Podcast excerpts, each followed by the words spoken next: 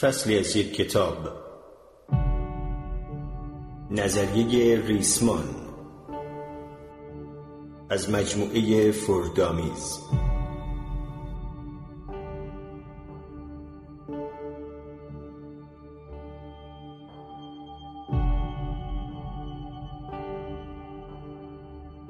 اندرو زیمرمن جونز و دانیل رابینز.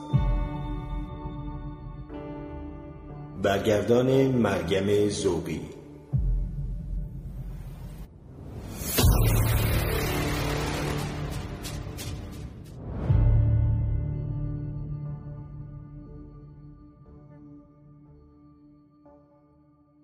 درود بر شما. دوستان خوبم در کانال و پادکست خانش کتاب برای انسان خردمند فرهاد ارکانی هستم و با ادامه کتاب نظریه ریسمان در خدمتون هستم. خب همونطور که تو فایل قبلی شنیدید فعلا فقط از نظریه های موجود گفتیم. از نظریه نسبیت که در مورد سرعت های زیاد و جرم های کلان به کار میره. از نظریه کوانتوم که در مورد ذرات زیر اتمی کاربرد داره. و گفتیم که فیزیک کلاسیک نیوتونی در مابین این دو حالت کار می‌کنه. ما حتی با فیزیک کلاسیک نیوتونی به کره ماه رفتیم و همینطور ماهواره ها رو به فضا ارسال می‌کنیم. ایستگاه فضایی یا تلسکوپ فضایی هابل رو داریم. از طرفی دیدیم تو یه سری از حالتهای اکستریم یا غیر عادی این دوتا نظریه جوابهای متفاوت و گاهن پرس و پلایی میدن. و اینجا بود که نیاز به یک نظریه گرانش کوانتومی یا همون نظریه همه چیز احساس شده. یعنی نظریه‌ای که بتونه هر چهار تا نیروی بنیادی جهان یعنی الکترومغناطیس، نیروی هسته قوی، نیروی هسته ضعیف و از همه اینها مهمتر گرانش رو با هم آشتی بده. همچنین مدل استاندارد ذرات رو هم با هم بررسی کردیم و حالا می‌خوایم بریم سراغ نظریه‌ای که این همه اسمش رو آوردیم و در واقع کاندیدا و امید اصلی دانشمندان برای نظریه همه چیزه.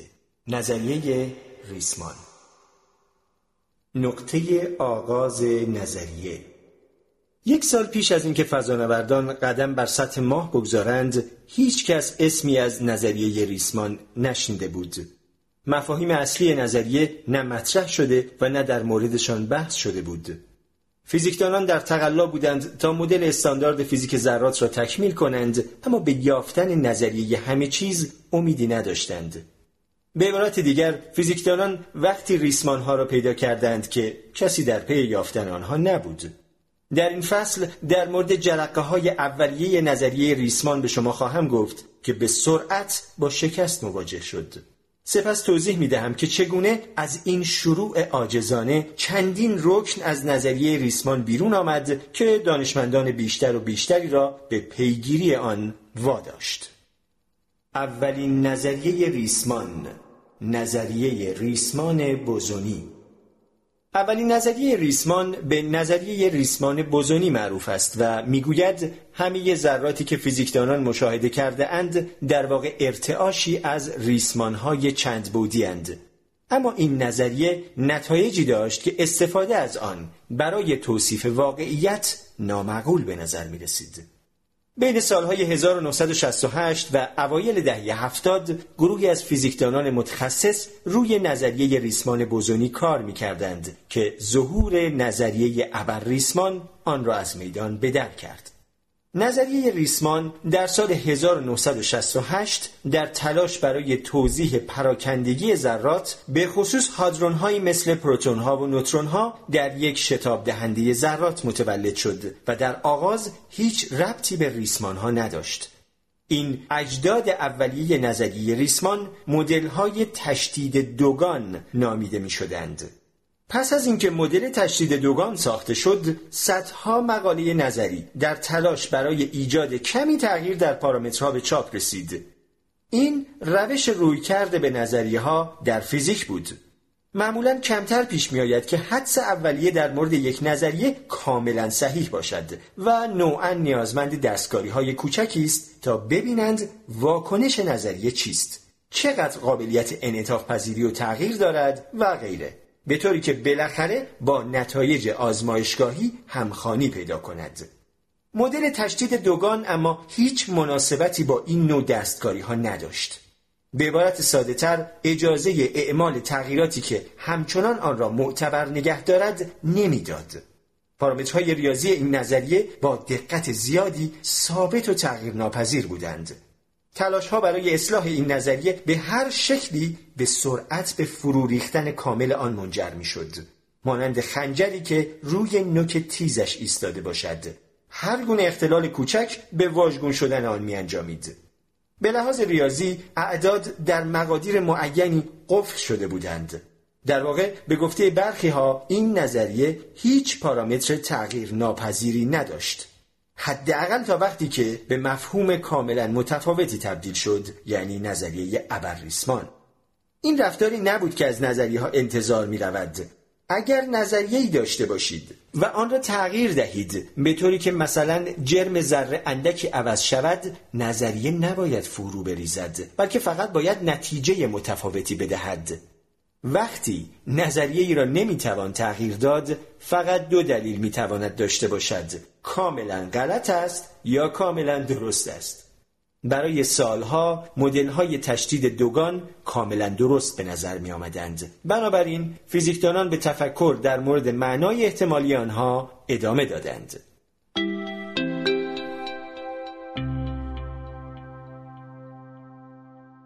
کاربردهای ریاضیات محض در فیزیک فیزیک پیشگان بارها دریافتند که ریاضیات مورد نیازشان خیلی پیشتر از اینکه نیازش احساس شده باشد ایجاد شده است.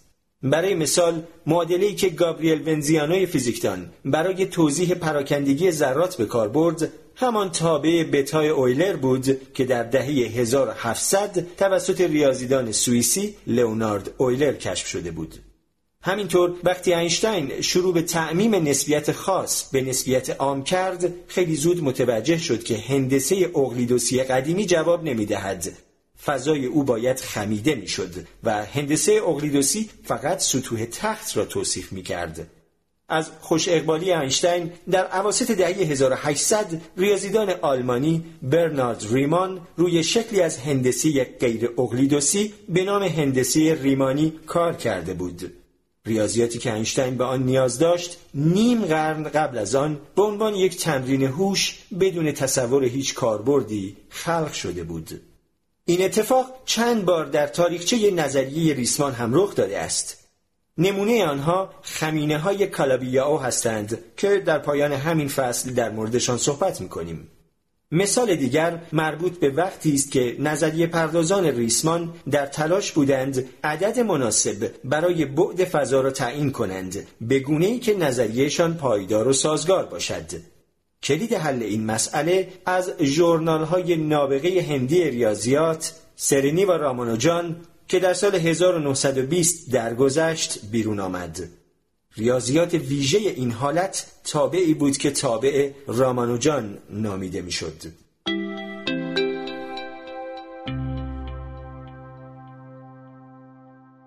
بررسی اولین مدل فیزیکی ذرات به صورت ریسمان ها تعبیر فیزیکی اولیه از نظریه ریسمان به صورت ریسمان های مرتعش بود و ریسمان ها هر کدام نماینده یک ذره بودند مثلا در پروتون سه ریسمان کوارک وجود دارد وقتی این سه ریسمان در کنار هم قرار می گیرند یک پروتون می سازند. پس پروتون از برهم کنش سه ریسمان کوارک که با هم در تماس هستند به وجود می آید و پروتون در واقع نوعی گره در بین ریسمان هاست.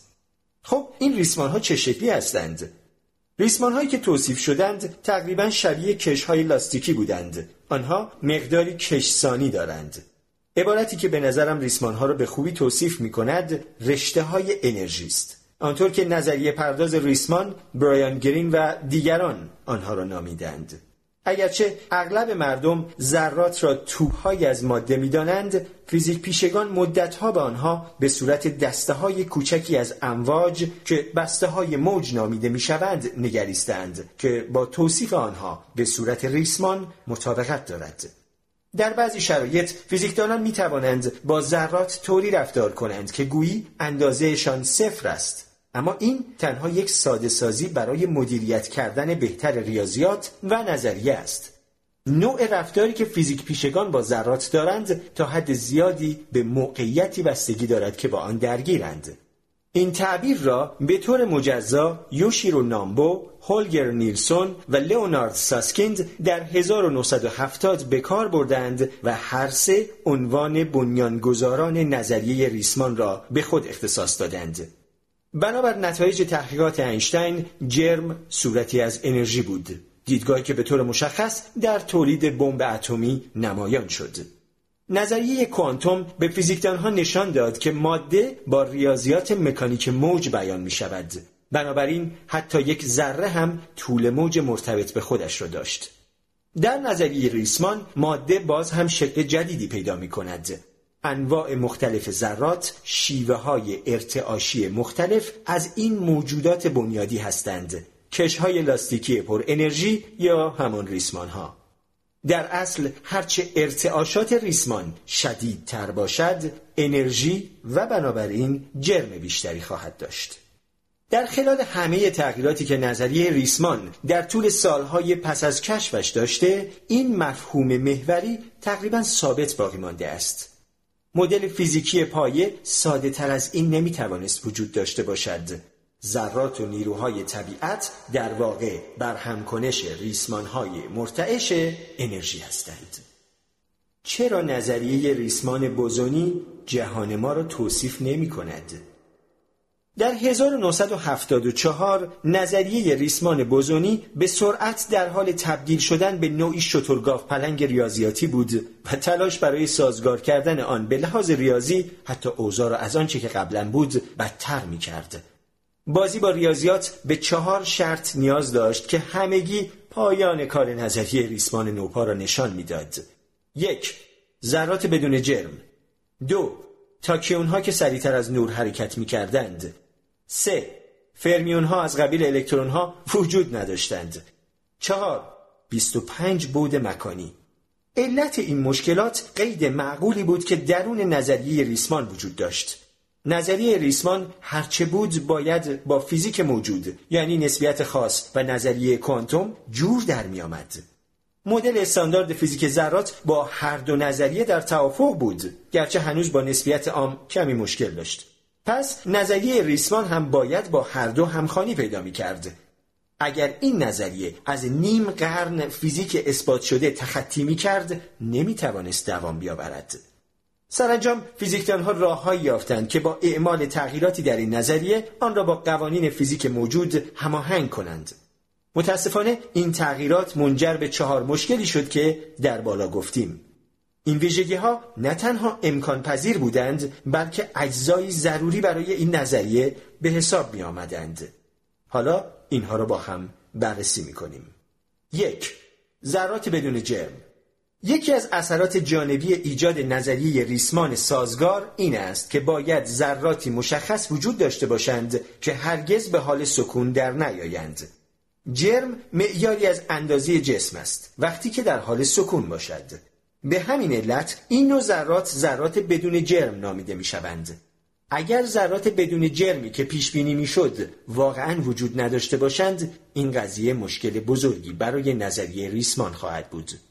البته در مجموع چنین چیزی مشکل حادی نبود زیرا دانشمندان به یقین می‌دانستند که حداقل یک ذره است که فقط در حال حرکت وجود دارد. فوتون گلون هم با اینکه در آن زمان دربارش مطمئن نبودند ذره بدون جرم است.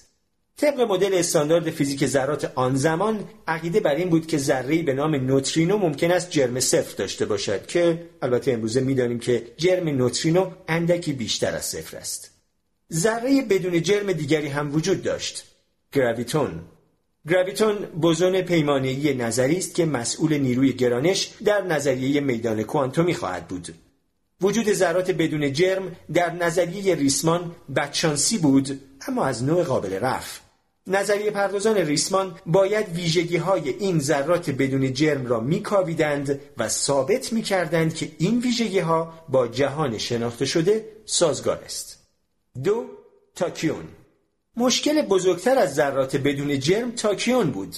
ذره که نظریه ریسمان بوزونی پیش بینی می کرد و سرعت حرکتش بیشتر از سرعت نور بود. در نظریه بوزونی سازگار های ریاضی ایجاب می کرد که تاکیون وجود داشته باشد. اما حضور تاکیون ها نشانگر یک ناپایداری اساسی در این نظریه است. به همین دلیل حتی اگر در آغاز به نظر برسد که نظریه چنین ذراتی دارد فیزیکدانها وجود تاکیون ها را در واقعیت قبول نمی کنند.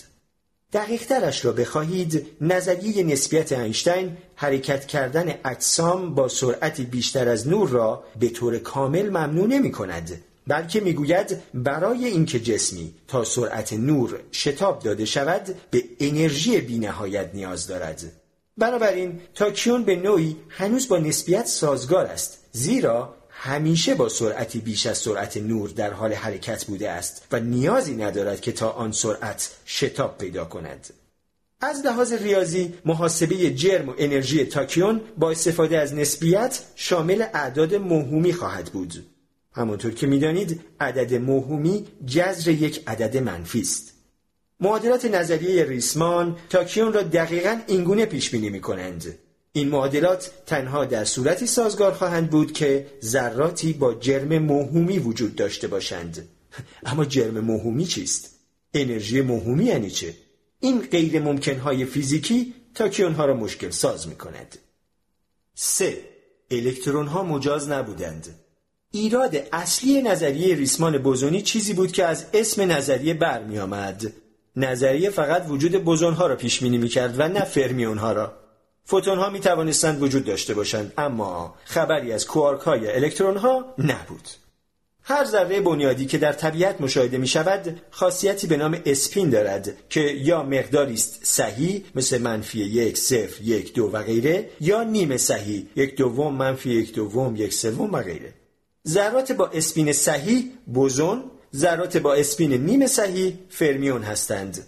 از جمله یافته های اصلی فیزیک ذرات این است که همه ذرات در یکی از این دو دسته جای می گیرند. برای اینکه نظریه ریسمان در جهان واقعی کاربرد داشته باشد باید هر دو نوع ذره را شامل شود و فرمول اولیه اینطور نبود. تنها ذرات مجاز در اولین مدل نظریه ریسمان بوزون ها بودند و بس. به همین دلیل این نظریه بین فیزیکدان ها به نظریه ریسمان بوزونی معروف شده بود. چهار 25 بود مکانی به اضافه یک زمان ابعاد قسمت از اطلاعات مورد نیاز برای تعیین یک نقطه دقیق در فضا هستند. ابعاد در حالت کلی همان بالا پایین چپ راست و جلو عقب هستند. کلاود لاولیس در سال 1974 کشف کرد که نظریه ریسمان بوزونی تنها در صورتی به لحاظ فیزیکی سازگار خواهد بود که در 25 بود مکانی فرمول بندی شود. اما تا آنجا که همه می‌دانیم فقط سه بود مکانی وجود دارد. نسبیت با فضا و زمان به صورت پیوستاری از مختصات برخورد می کند. پس یعنی عالم در نظریه ریسمان برخلاف چهار بودی که نظریه های نسبیت خاص و عام اینشتین به آن نسبت می دهند کلا 26 بود دارد. عجیب است که این شرط در خود نظریه نهفته باشد. نسبیت اینشتین سه بعد مکانی و یک بعد زمانی دارد چون اینها شرایطی هستند که برای خلق نظریه از آنها استفاده شده است. او کار روی نسبیت را شروع نکرد که ناگهان سه بعد مکانی به دست بیاورد بلکه عمدن از ابتدا نظریه را اینچنین ساخت. اگر نسبیتی دو بودی یا پنج بودی می‌خواست می‌توانست نظریه را طوری بسازد که در این ابعاد کار کند. اما در نظریه ریسمان بوزونی واقعا معادلات تعداد مشخصی از ابعاد را برای سازگاری ریاضی میطلبند. این نظریه در هر تعداد بود دیگر از کار میافتد. کنار آمدن با ابعاد اضافه. درک مفهوم فیزیکی این ابعاد اضافه سختترین بخش نظریه بوده و هنوز هم هست. همه می توانند سه بود مکان و یک بود زمان را درک کنند به من یک طول ارز ارتفاع و زمان بدهید می توانم شما را در هر نقطه کره زمین بیابم شما می توانید ارتفاع، پهنا و طول را اندازه بگیرید. گذر زمان را هم تجربه کرده اید. پس با آنچه که این ابعاد نشان می دهند آشنایی کامل دارید. اما 22 بعد مکانی دیگر چه؟ واضح بود که این ابعاد باید به گونه‌ای پنهان می بودند. نظریه کالوزا کلاین پیش بینی می کرد که ابعاد اضافه در خود پیچیده شده اند. اما پیچیدن آنها به طریق کاملا درستی که نتایج حاصل با معنا باشد کار سختی بود. این روش در نظریه ریسمان در عواسط دهه 1980 با استفاده از خمینه های کالابیاو که جلوتر توضیح خواهم داد به دست آمد. ابرتقارن به کمک می آید. نظریه ابرریسمان به رغم شکست آشکار نظریه ریسمان بوزونی برخی فیزیکدانهای شجاع به کارشان ادامه دادند. خب فیزیکدان ها می توانند افرادی پرشور و به عقیده بعضی ها کمی وسواسی باشند. دلیل دیگر این بود که تا قبل از تشخیص کامل این مشکلات بسیاری از نظریه پردازان ریسمان به هر حال نظریه ریسمان بوزونی را رها کرده بودند. با ظهور ابرتقارن در سال 1971 که اجازه وجود همزمان بوزونها و فرمیونها را می‌داد نظریه پردازان ریسمان توانستند نظریه ریسمان ابرمتقارن یا به اختصار نظریه ابرریسمان را ایجاد کنند این نظریه مسائل ویرانگر نظریه ریسمان بوزونی را حل کرد. این کار امکانات کاملا جدیدی را به روی نظریه ریسمان میگشود. تقریبا هر وقت عبارت نظریه ریسمان را میشنوید یا می‌خوانید احتمالا منظور همین نظریه ابرریسمان است. این اصطلاح از زمان کشف ابرتقارن کمابیش به همه انواع نظریه ریسمان اطلاق شده است.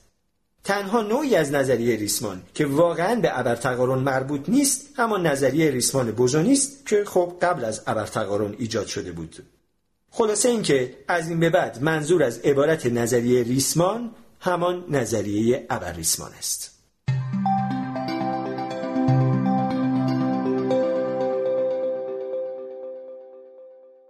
ورود فرمیون ها به این مدل به معنای معرفی تقارن قدرتمند جدیدی بین فرمیون ها و بوزون ها به نام ابرتقارن است.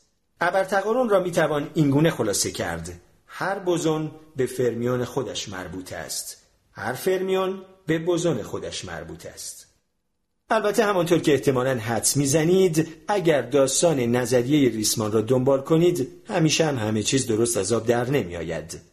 فرمیون ها و بوزون ها ویژگی های بسیار متفاوتی دارند. بنابراین وادار کردن آنها به تعویز جایشان بدون اینکه روی نتایج احتمالی آزمایش اثر بگذارد کار آسانی نیست. فیزیکدانان تعدادی از بوزون ها و فرمیون ها را می‌شناسند. اما وقتی بررسی ویژگی های این نظریه را آغاز کردند دریافتند که رابطه مورد نظر بین ذرات شناخته شده وجود ندارد. فوتون که یک بوزون است ظاهرا با ابرتقارن به هیچ یک از فرمیون های شناخته شده مربوط نیست. از خوشبختی فیزیکدانان نظری این واقعیت نازیبای تجربی فقط به صورت مانع کوچکی دیده شد. آنها به روشی که همیشه برای نظریه پردازها جواب داده بود متوسل شدند. اگر نمی توانید مدرکی برای نظریهتان پیدا کنید فرضیه بسازید. ابرتقارن ابر شریک ها را فرض می کند.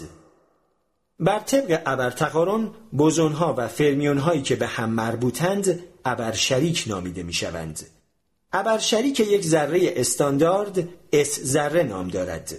از آنجا که هیچ کدام از ذرات موجود ابر شریک نیستند این بدان معناست که اگر ابر تقارن درست باشد دو برابر تعداد ذراتی که فعلا می‌شناسیم ذره وجود دارد هر ذره استانداردی باید یک اس ذره داشته باشد که تا به حال در آزمایشگاه دیده نشده است.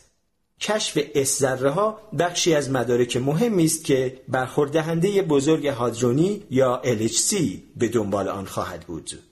ابرشریک فرمیون ها با گذاشتن S قبل از اسم ذره استاندارد نامیده می شود. بنابراین ابرشریک الکترون سلکترون است و ابرشریک کوارک اسکوارک. ابرشریک بوزون ها به اینو ختم می شود پس ابرشریک فوتون فوتینو و ابرشریک گراویتون گراویتینو است. و هرچند یک ابرشریک بنیادی به نام اس نوترینو وجود دارد اما ذره بنیادی به نام اس نوترون نداریم.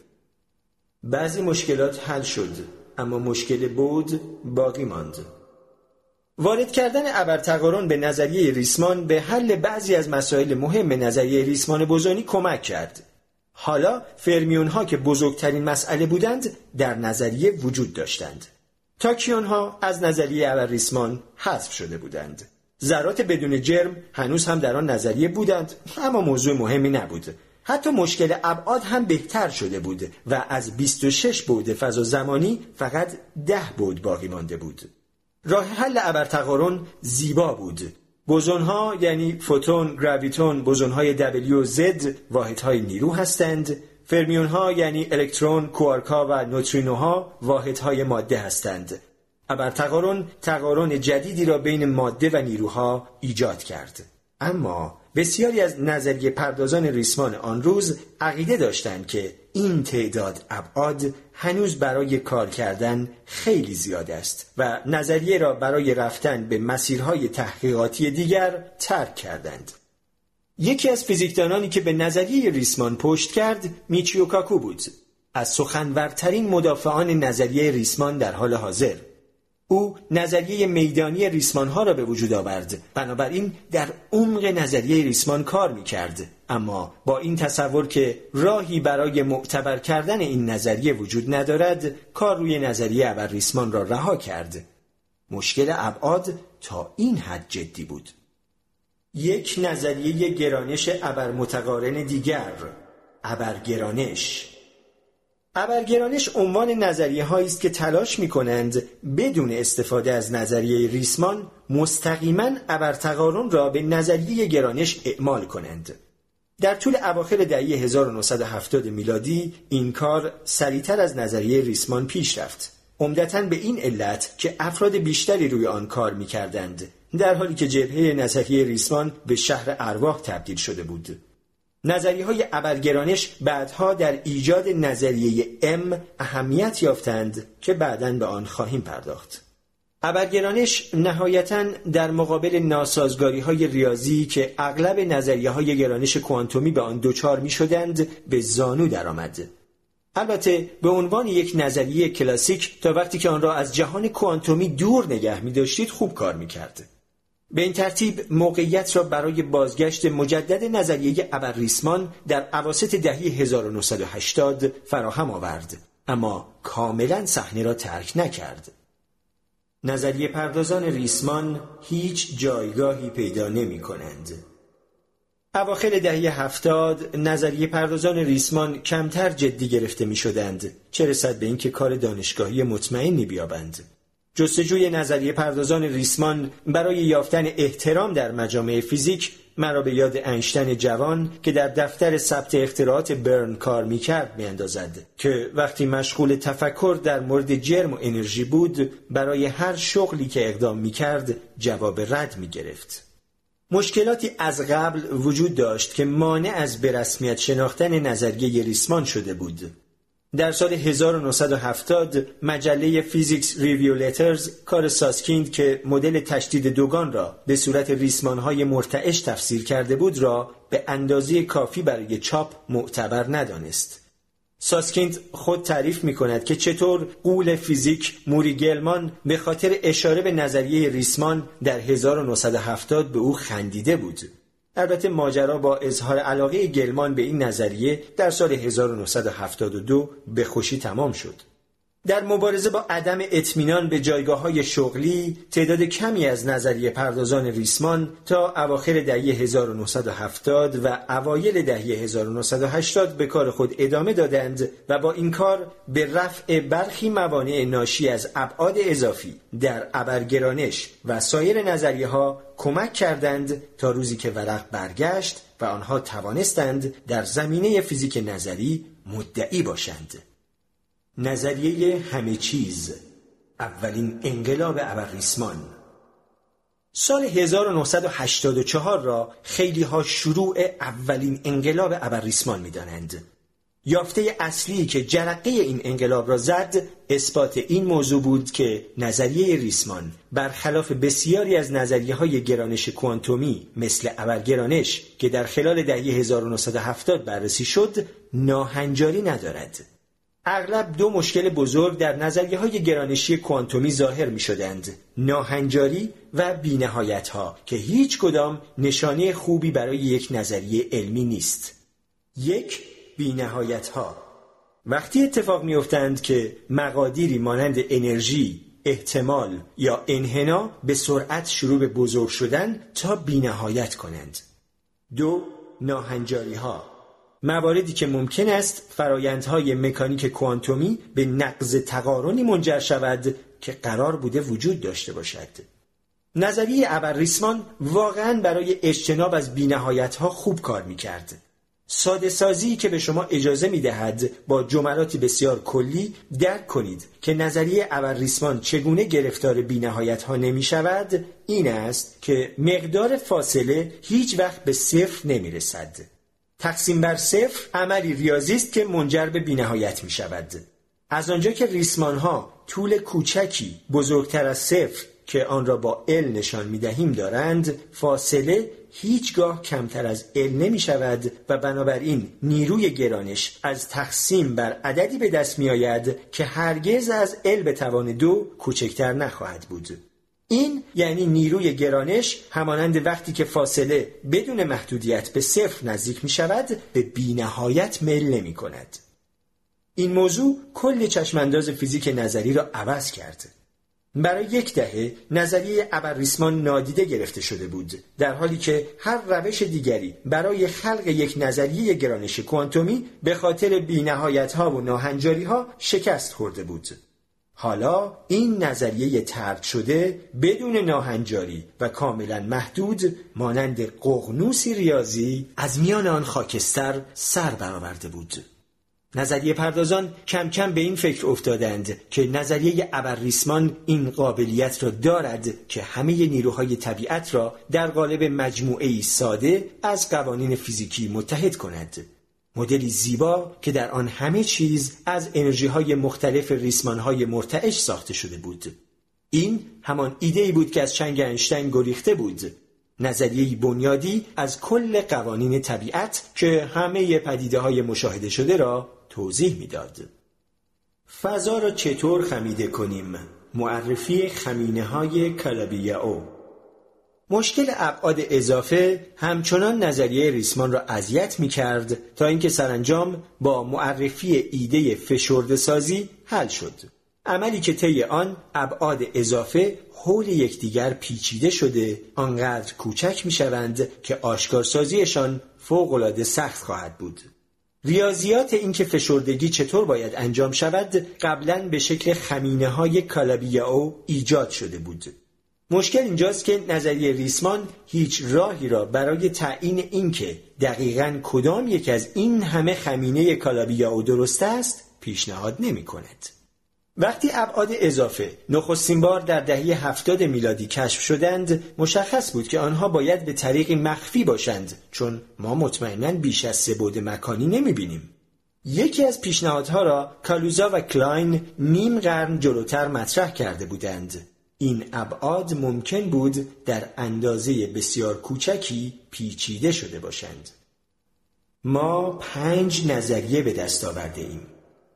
به دلیل انقلاب ابر در سال 1984 تب کار روی نظریه ریسمان بالا گرفت اما موفقیت آن اگر بشود اسمش را موفقیت گذاشت کمی زیادی بود نتیجه آن شد که به جای یک نظریه ابرریسمان برای توضیح عالم پنج نظریه با اسامی رنگارنگ وجود داشته باشد. نوع یک نوع دو آ نوع دو بی نوع HO و نوع HE و یک بار دیگر هر کدام تقریبا اما نه کاملا با جهان ما مطابقت داشتند. فیزیکدانان تا پایان این دهه انواع مختلفی از نظریه ریسمان را به امید یافتن فرمول بندی درست نظریه ایجاد کرده و دور انداخته بودند به این ترتیب شور و شوق تحقیقات نظریه ریسمان پایدار نماند و تا اوایل دهه 1990 عدهای امید خود را برای یافتن نظریه واحد از دست دادند. درست همانطور که پیشتر از آن وارد شدن چندین بود فیزیکدانان جدید را متواری کرده بود پیدایش چند نسخه متفاوت و همچنان سازگار نظریه ریسمان بسیاری از فیزیکدانان را متوقف کرد فیزیک پیشگانی که انگیزهشان صرفا پیدا کردن سریع و آسان نظریه همه چیز بود وقتی معلوم شد که این کار اصلا هم سریع و آسان نیست پا پس کشیدند. وقتی مسائل ساده تر حل شدند و فقط سختترها باقی ماندند کسانی که واقعا از خود گذشته بودند انگیزهشان را برای دست و پنجه نرم کردن با مشکلات حفظ کردند. در 1995 انقلاب دوم نظریه ریسمان اتفاق افتاد که بینش های جدیدی به دست داد. بینش هایی که کمک کرد حتی خیلی از افراد بدبین متقاعد شوند که کار روی نظریه ریسمان در نهایت به نتایج مهم می‌خواهد رسید.